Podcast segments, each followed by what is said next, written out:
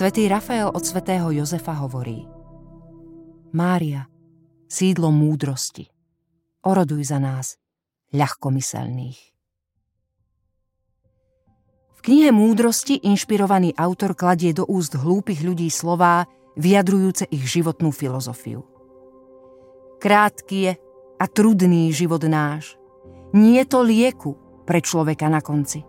O nejakom záchrancovi z podsvetia tiež nikdy slýchať nebude. Veď len náhodou sme povstali a neskôr budeme, ako by sme nikdy neboli bývali. Sila nech je mierou našej spravodlivosti, lebo slabé sa ukazuje neužitočným. Striehnime na spravodlivého, lebo je nám na ťarchu. Dnešný človek často myslí podobne. Nemá väčšie problémy zbadať znaky pominuteľnosti. Sú také očividné, tak veľmi sa vnúcujú očiam, predstavivosti a pamäti.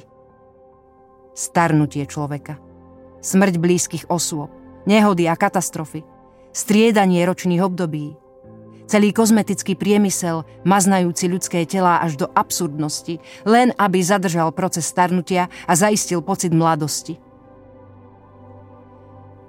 Ľudia majú telesné oči, ale často sú slepí duchom.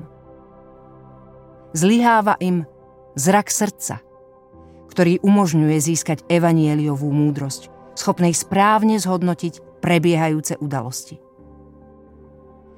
Žiť múdro znamená nasmerovať pozornosť srdca na znaky pominuteľnosti, ktoré odkazujú na plynutie času a nutnosť prijať zodpovednosť za vlastné rozhodnutia.